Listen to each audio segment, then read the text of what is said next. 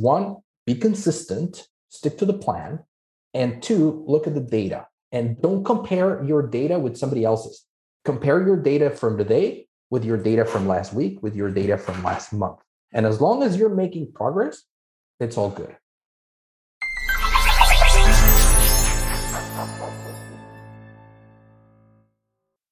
Welcome to Doc Working, the Whole Physician Podcast. I'm Dr. Jen Barna, co host of the podcast and founder and CEO of Doc Working.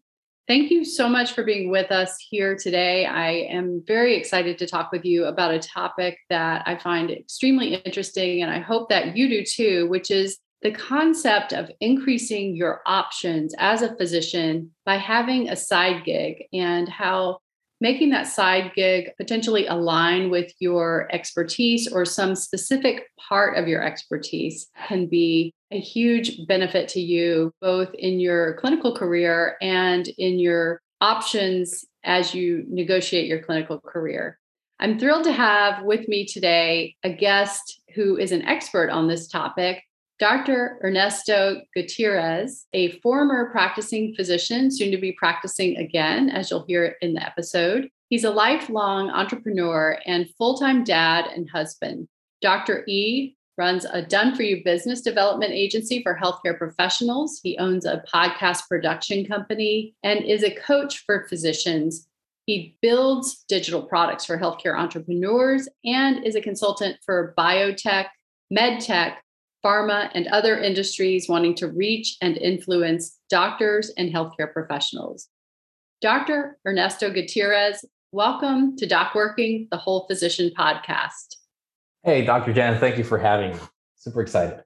I'm so excited that you're here. I'm really interested in hearing about your story. And I know our listeners are going to be very excited to hear your advice about physicians and side gigs and how physicians can create a side gig while they're practicing clinical medicine, something that you have expertise in. And I have a ton of questions for you. Sounds good. Sounds good. Perfect. So you lead the way, and I'll be happy to answer them. Well, first of all, I really want to hear about just what your experience is, mm-hmm. what your journey has been to bring you to this expertise. So, can you tell me just a little bit about yourself and how you came to know this area so well? Yeah, of course. So obviously I went to medical school and but my journey has been quite atypical. So my first gig as a practicing physician was on board cruise ships.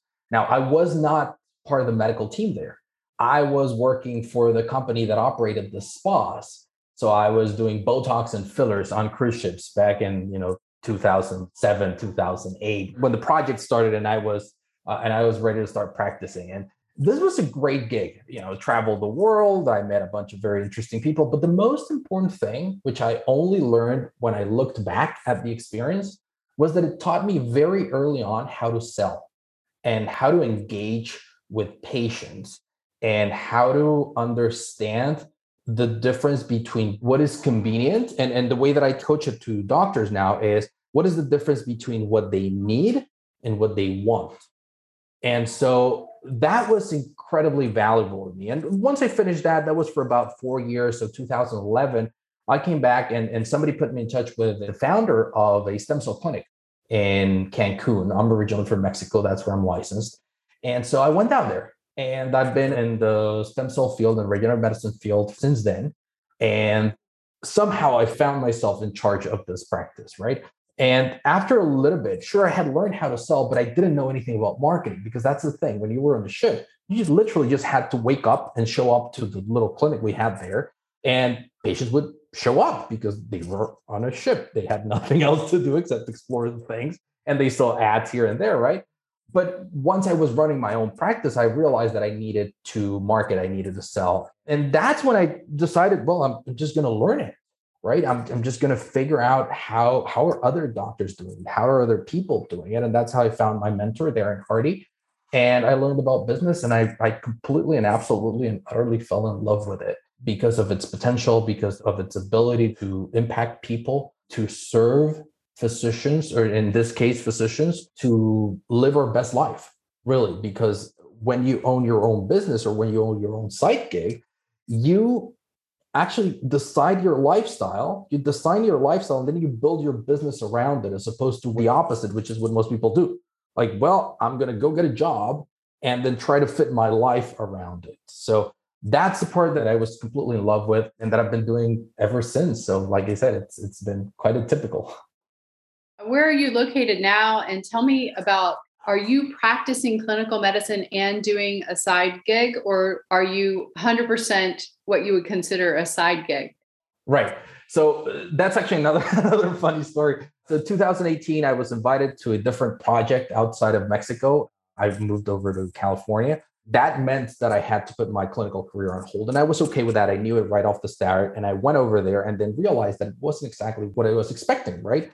So after that, um, my wife is from Spain, which is another benefit of my time on the ships. I met her there. We moved to Spain. We said, listen, let's just go back to Spain. We had sold everything in Mexico before moving to California. And so let's just go to Spain, spend some time near your family. That way they can see the kids and, and whatnot, and we'll figure our next move. And a couple of weeks turned into a couple of months, turned into three years that we're still here. And so logically, my side gig became my only gig because uh, with COVID and everything that's happened in between, my licensing papers are still pending here. So I still am not able to practice clinically. Uh, we are going back to Mexico very soon, and I'm going to resume my clinical career in stem cell medicine. But currently, I'm not, and I have not been directly clinically practicing for a couple of years for a physician who's listening who might be interested in developing a side gig, right. first question is I guess by definition, a side gig means it's on the side. So you're right. still practicing clinical medicine. And if you're interested in doing that, what would you recommend as the first step in even choosing a side gig? There are so many out there. So that's a very common question. People go like, okay, what should I do? And, and the thing is, you need to start just figuring out who would your ideal audience is, right? And why do I say this? Because it's very different the kind of product or the kind of service that you would create based on your audience. The mistake is when somebody is watching an ad on Instagram or on Facebook and they see that somebody's selling a course on how to create online courses or somebody selling a course on how to create a membership site. And they are completely blown away by what some people are doing in a membership site. They go like i want to start a membership site. Like you don't even know who you're going to sell it to right? I had a client who spent $5000 on a course training her how to start a membership site and and they came up with this whole idea but her target audience were busy moms of toddlers. Like i'm sorry but they're just not going to be able to participate of your entire thing right so that's why I always say, let's figure out what you want to do and who you want to serve and start by building an audience. The mistake is often thinking the final step, is often thinking this is the end result and I need to get there in six months. And the reason we often get there is because we suddenly hate our jobs. It, it's so sad that physicians are pushed to a point where many don't enjoy their jobs and they start looking at side gigs as an exit route. Often when that happens, it's too late. So we have kind of like that time crunch. Like I need to, I need to leave, but I cannot not make money. So what I always say is you need to start a side gig before you want one, before you need one. And the way you do that is just building an audience, start creating online. And it can be as easy as, as, as tweeting, as, as just writing, small little articles. Don't go big. Don't think that, oh, I need to create an ebook. Don't start with an ebook. You don't even know what you're going to talk about. Start with something very small. Tweet.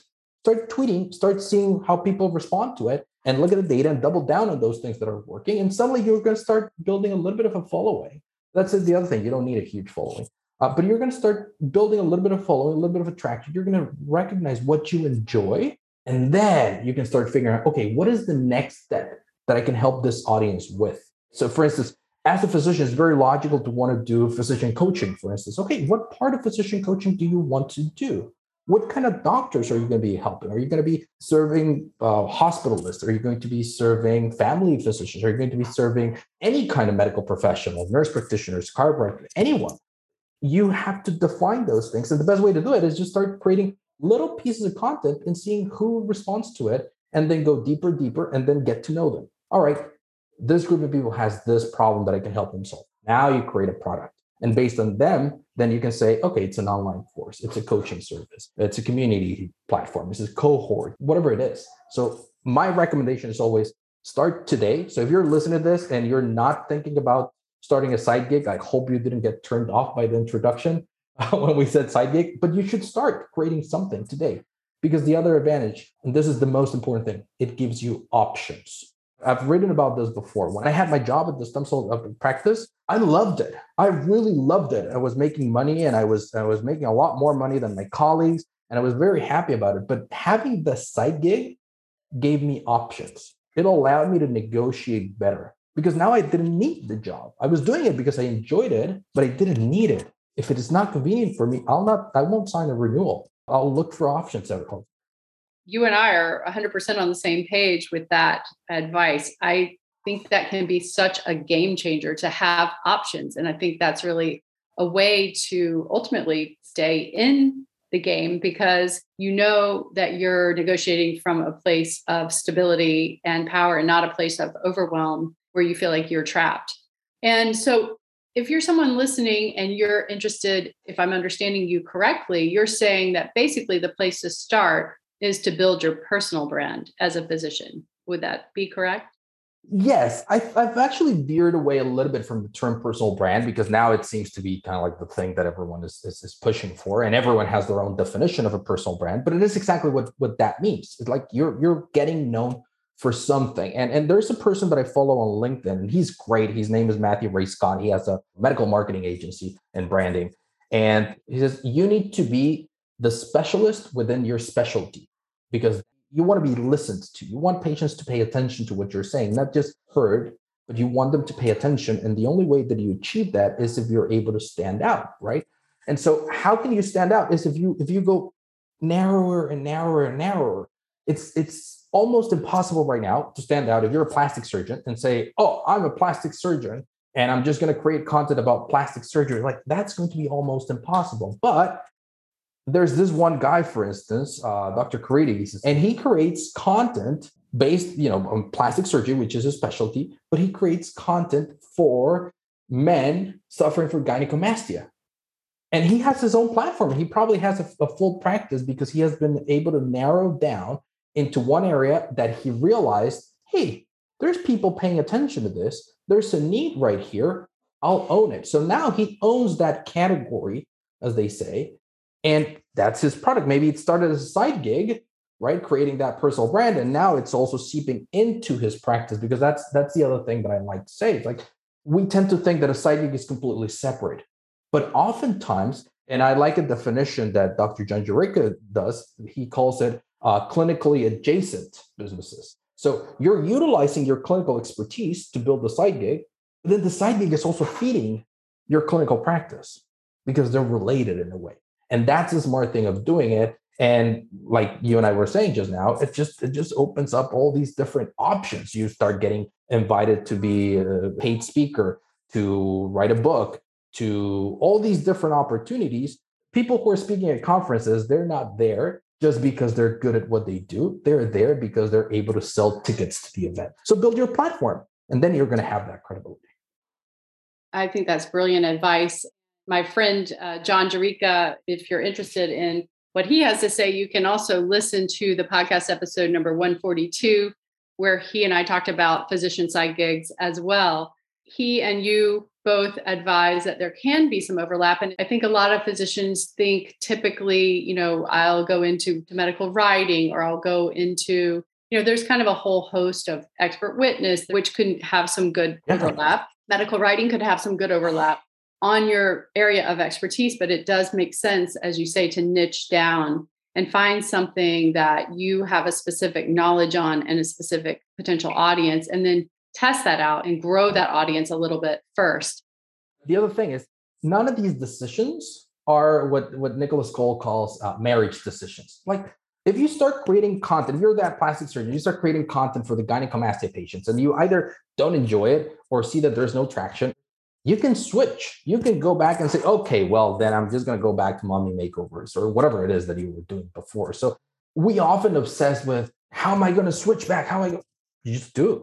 nobody's keeping tabs on you. We, we fear that somebody's going to come and call us out and like, hey, weren't you talking about this? Like, no, nobody's caring that much about what we put out there. So, yes, that is another excellent point because the very idea that you're going to just put something out and everyone's going to discover it is something you learn very quickly when you get into the digital space that you can do a lot before anyone is going to notice at all. so no, nobody nobody remembers your content as well as you remember your content. Absolutely. It's a learning process. Mm-hmm. And probably the next question that I have relates to that because it isn't as simple as it sounds. I think people who have already figured out how to get an audience and how to market products to them often make it sound very simple when in fact it's not as easy. You say it's not rocket science, but it's also not easy. So tell me some tips on bridging that gap between getting started and actually having an audience.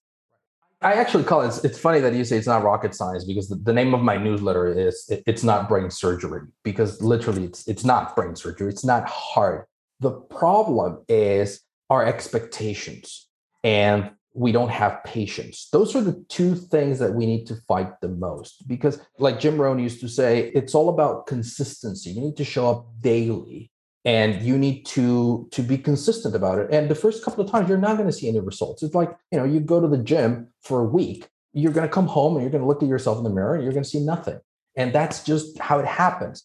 But you need to be constantly doing that. Now the beauty of it is with social media platforms, every single one of them right now, they give you access to your data, to your analytics data. So look at that and don't dismiss it. Often we say, like, well, you know what? The thing is, so and so is getting 30,000 views every time they post, and I get 14. Okay, that's fine because they also started there. But the thing you need to do is if you're getting 14 here and 14 tomorrow and 14 tomorrow, and then some someday you get 28, you might still say like, well, it's only 28. No, it's twice as many as you got the first time. So figure out what it is that you did differently and do more of that. So now 28 is your baseline. And you're doing 28 and 28 and 28. And suddenly you have a post that goes to 120. You're like, oh, wait a second. That's 500% more. What did I do differently? And so it is very important to pay attention to the data. And this is something that creators back in the early 2000s and, and way before that had no idea of evaluating. The problem that we have is we want to get to the top very fast, especially as physicians, because we've been in school for so long that we say, I want to start this and I don't have time to learn and to climb up. So I'll just take the short. I just want to get viral. Like, I'm sorry, but when you switch lanes, you have to start from the bottom. That's why I always say start before you need it. Because now you can be patient. You can afford to start building little by little by little by little. Look at all the doctors who have big platforms.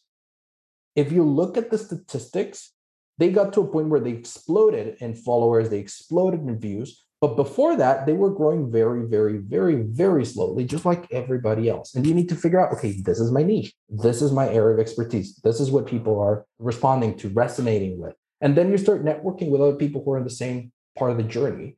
And so, my two most important pieces of recommendation right there is one, be consistent, stick to the plan, and two, look at the data and don't feel don't compare your data with somebody else's. Compare your data from today with your data from last week, with your data from last month. And as long as you're making progress, it's all good. I really appreciate all of your insights here. It's wonderful to have this conversation with you. You bet, Dr. Chen. It's been it's been amazing, and uh, happy to come back anytime. Dr. Ernesto Gutierrez, thank you so much for joining me today on Doc Working, the Whole Physician podcast.